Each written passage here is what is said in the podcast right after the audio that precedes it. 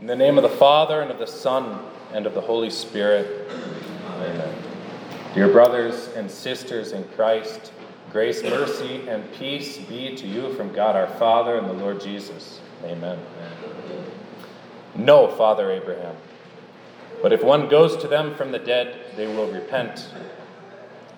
But he said to him, If they do not hear Moses and the prophets, neither will they be persuaded though one rise from the dead. Moses and the prophets refers to the Old Testament scriptures. If they do not hear the Bible, neither will they be persuaded though one rise from the dead. The Bible teaches us that faith comes by hearing, and hearing by the Word of God. From Jesus' words this morning, we learn that Scripture is sufficient. That means it's enough. No other information or insights are needed to bring anyone to repentance and faith. Not even signs and wonders need to be added to the plain words of Scripture in order for God's Word to have its desired effect. If God grants something beyond Scripture, whether it be a miracle or unexpected answer to prayer, or even just researched archaeological evidence that supports the historical record of Scripture, and aren't all these wonderful? Yet none of these are necessary, even if God, in His kindness, does permit such corroborating proofs to aid us. Scripture is enough, Scripture is sufficient. He who will not learn from the Bible will not be persuaded by anything. Scripture is sufficient to work saving faith because Scripture is itself efficacious and powerful. The central message of the Bible is the gospel. The gospel raises to spiritual life those who are spiritually dead. The gospel is the power of God unto salvation for all who believe. Jesus charges his pastors through the Apostle Paul to preach the word, to be ready in season and out of season, convincing, rebuking, exhorting, with all long suffering and teaching. This means it is the pastor's job to teach the Bible. There is no topic that you will ever need to hear addressed by God that will not be addressed in good time if this command of Christ is taken seriously, and of course, if God blesses his ministers with the ability to teach. And this is what you need to be taught by God. You need things that are in your life to be addressed by the Word of God. Above all, what you need to hear is the gospel. Above all, you need to hear the good news that your sins are forgiven and that God does not condemn you but accepts you for the sake of Christ, his Son, who shed his blood for you to take away all your sins and secure your peace with God and your inheritance in heaven.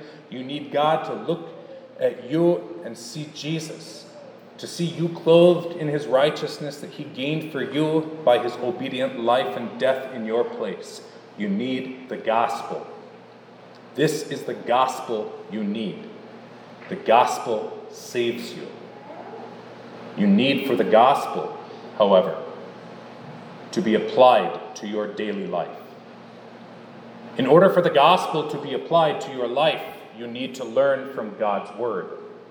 That's why the Bible was written for your learning. And it's why the benediction does not come immediately after the absolution. God has something to teach you. It isn't something in addition to the gospel. He teaches you all that He teaches you in order to drive the gospel, which is the very heart of Holy Scripture and which reveals the very heart of our holy God, more deeply into your heart St. Paul spoke to the pastors in Ephesus these words I have not shunned to declare to you the whole counsel of God. Therefore, take heed to yourselves and to all the flock among which the Holy Spirit has made you overseers to shepherd the church of God, which he purchased with his own blood.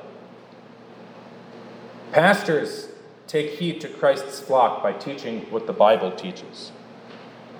You take heed to yourselves by learning what the Bible teaches, by spending time in Scripture, by faithfully attending church, by willingly attending Bible class, and by pursuing a biblical worldview in all that you undertake. The God who caused all scripture to be written for your learning is the God who purchased you with his own blood. The Bible is not just a bunch of head knowledge for the super pious, for those who desire more than what is necessary to be saved, something more than just the plain and simple forgiveness of sins that the devil tells you to be content with, as though it were so simple as that. No, the Bible is for you, to make you wise unto salvation, and the wisdom it teaches is for you.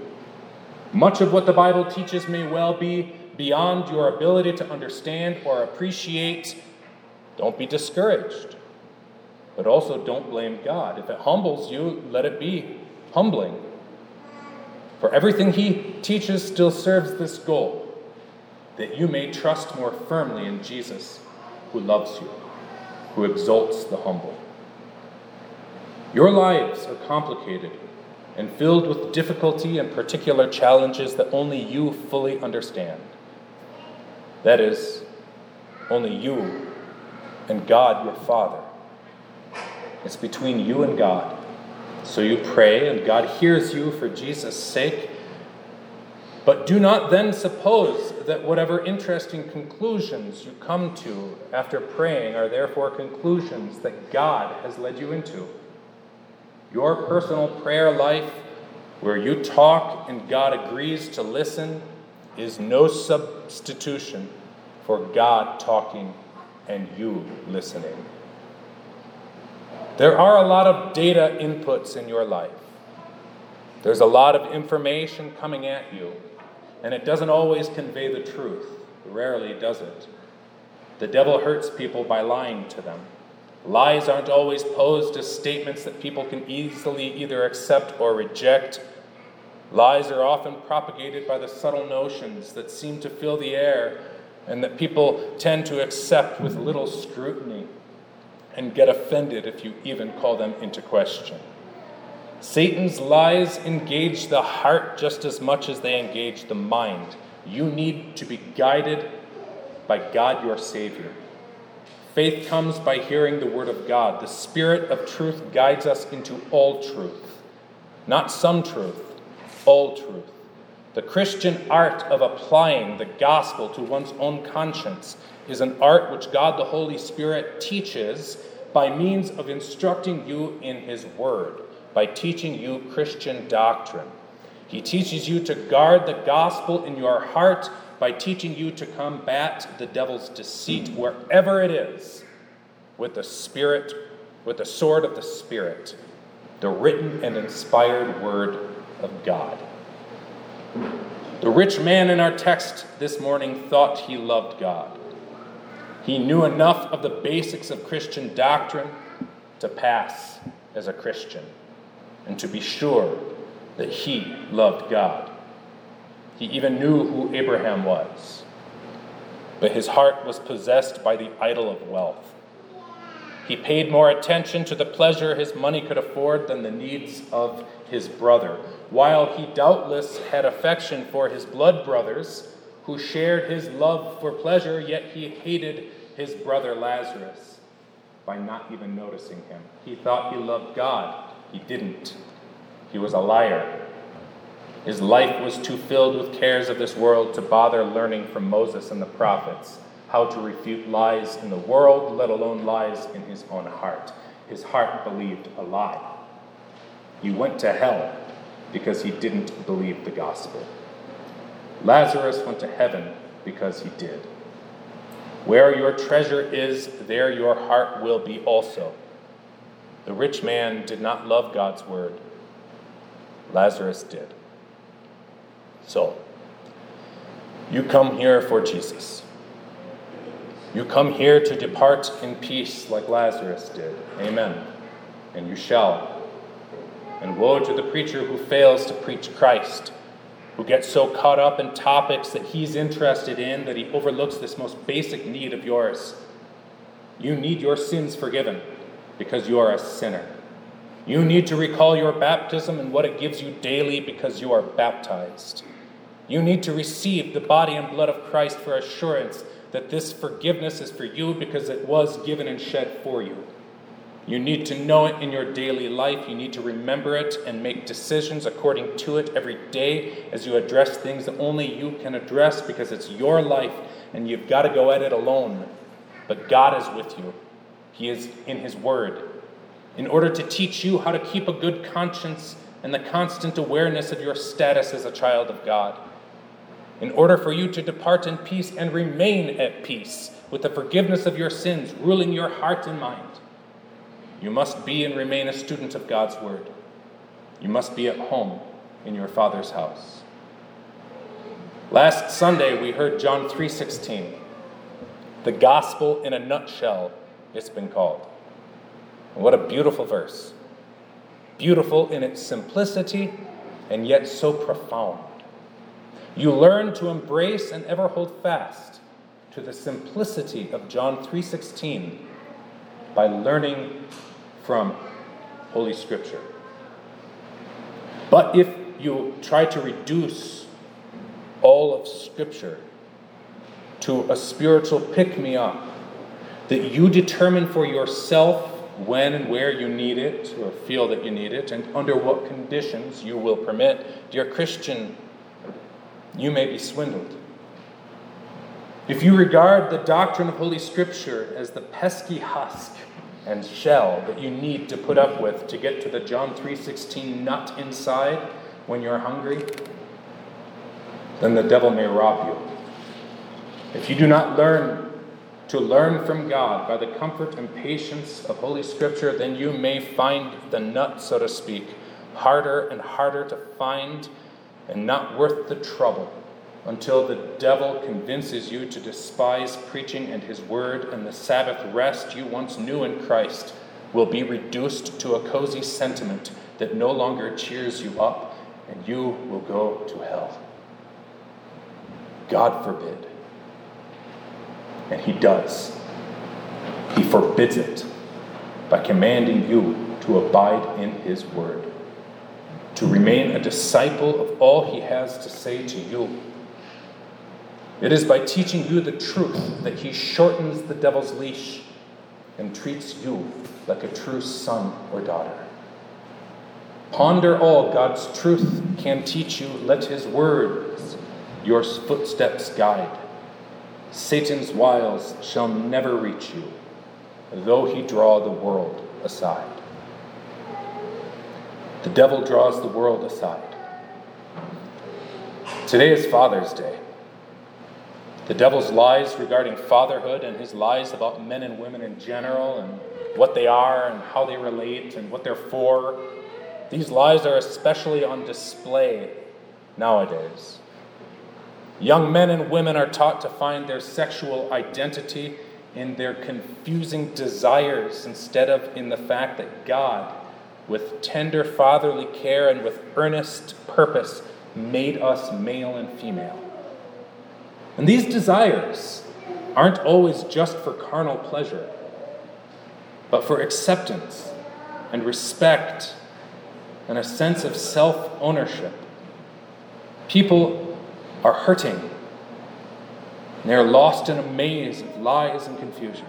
What threatens the youth today in this gross display of particularly noxious obnoxiousness, right? It's ultimately the same as it always has been. God equips no one better than fathers to address the confusion of children, either by rebuking a child's sinful lust or by encouraging sons and daughters to be comfortable in their own bodies. This is so because God commands fathers to teach their children that they are owned and loved by God who bought them with a great price. When dealing with such confusion, therefore, it is beyond question that what these children need is to hear the law that convicts them and the gospel that forgives them. But more than just correcting and forgiving sin, lest this jewel Holy Scripture become nothing more than a platitude and a guilt trip. No more than this, children need to learn from God and be at home in his household. They need a good conscience in Christ. They also need a godly perspective on the world that tempts them. Whether they have fallen prey to this particular lie du jour, or whether they are just going through typical naughtiness, teenage sullenness, or adolescent rebellion.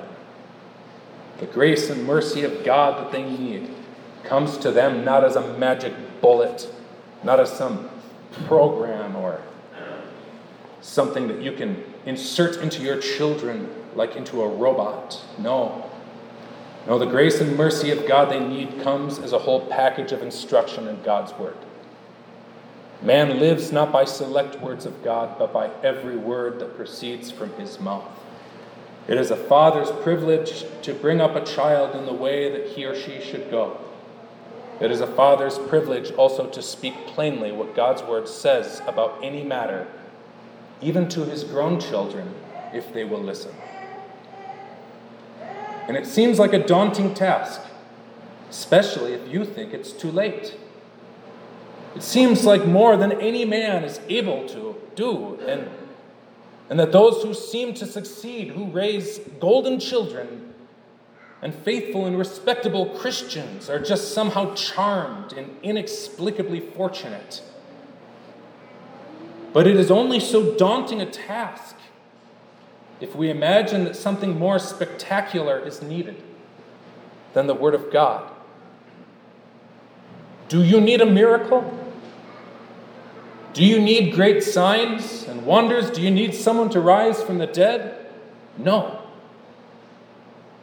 You need God's Word.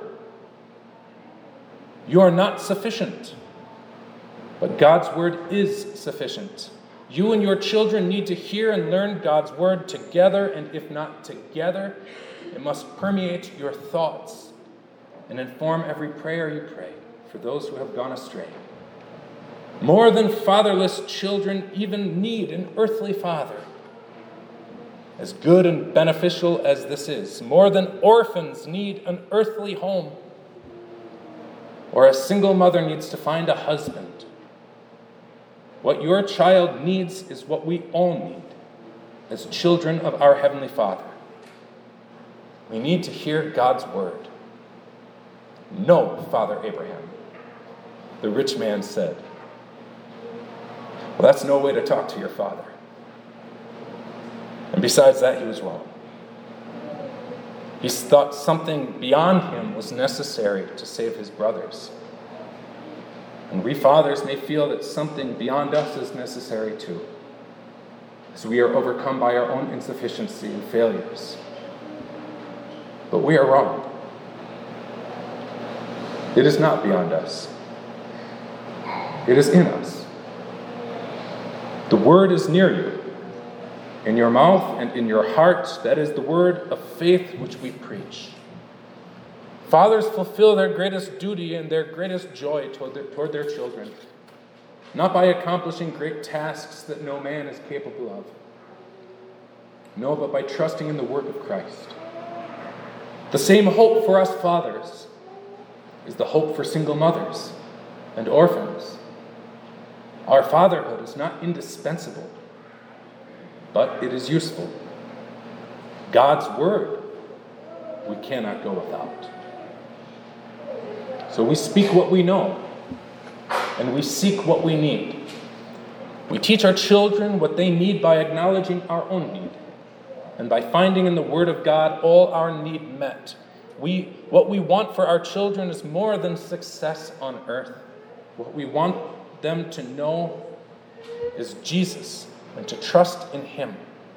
So, the mark of a father whom God approves, whether his children are grown, whether he has failed them by any marker or not, the mark of a Christian father whom God approves is that he acknowledges his insufficiency, confess his sin, and receive forgiveness from God Himself, who encourages and instructs us in His holy word. We don't celebrate civic holidays in church. But Father's Day and Mother's Day are hard to resist because the Bible teaches us so much about these things, and so much of the happiness of earthly life depends on a proper understanding of these things. Oh, the devil is so cruel. to take fatherhood away from the heart of this nation.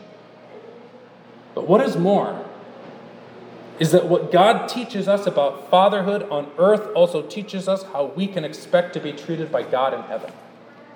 The happiness of the life to come is at stake as well.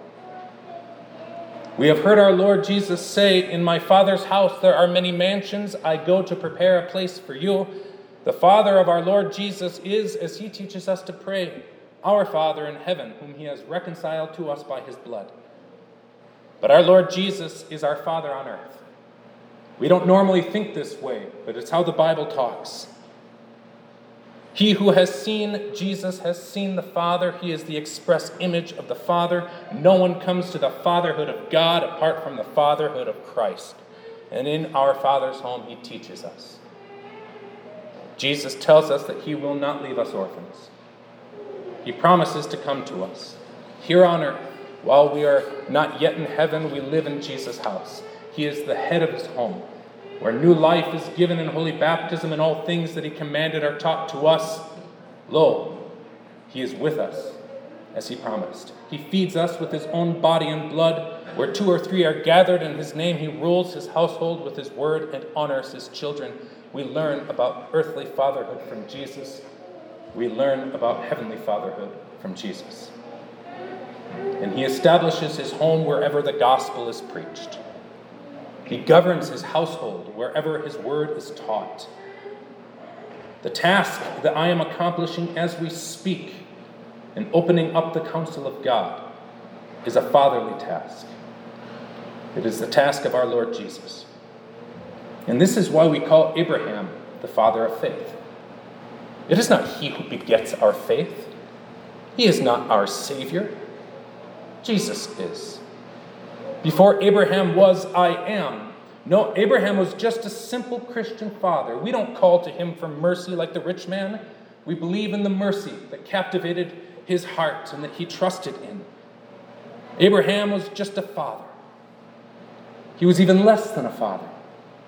He had no kids. He had no evidence that God would keep his promise other than the word that God spoke. He knew from experience that God's word was enough. Even without a son, he believed that his seed would save him in all sinful nations, and his faith was counted as righteousness. He did not examine his quality as a father or boast in how well he raised his son. And so don't you, and don't you despair if you have failed. Abraham had no son to succeed or fail with, but he believed in God's son, and so do you. And this is what makes him our father of faith. God kept his promise to Abraham. Isaac was born, then Jacob and Judah, through David and Solomon, all the way down to the manger in Bethlehem. But in time, of course, Abraham died, and each successive patriarch and house father of Christ's earthly home also died. And the office of father was repeatedly assumed by the next in line. But all the patriarchs, all the fathers, were mere placeholders of Christ. Jesus inherited the rule of this earthly household that started with Abraham. And Jesus also died. But instead of giving it to the next in line, he rose from the dead.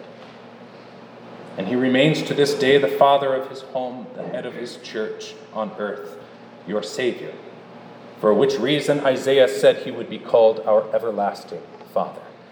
And he remains our Father on earth until the end comes and he delivers all things to our Father in heaven.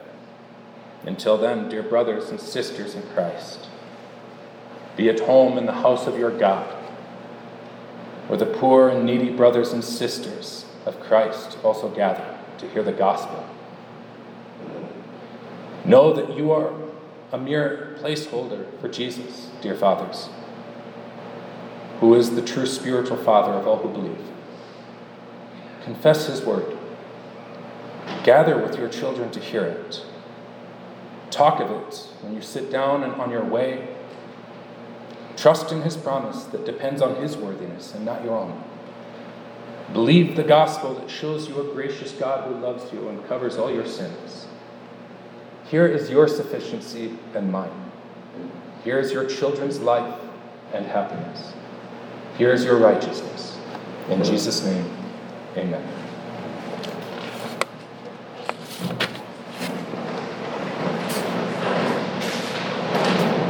The peace of God that surpasses all understanding shall guard your hearts and your minds in Christ Jesus unto eternal life.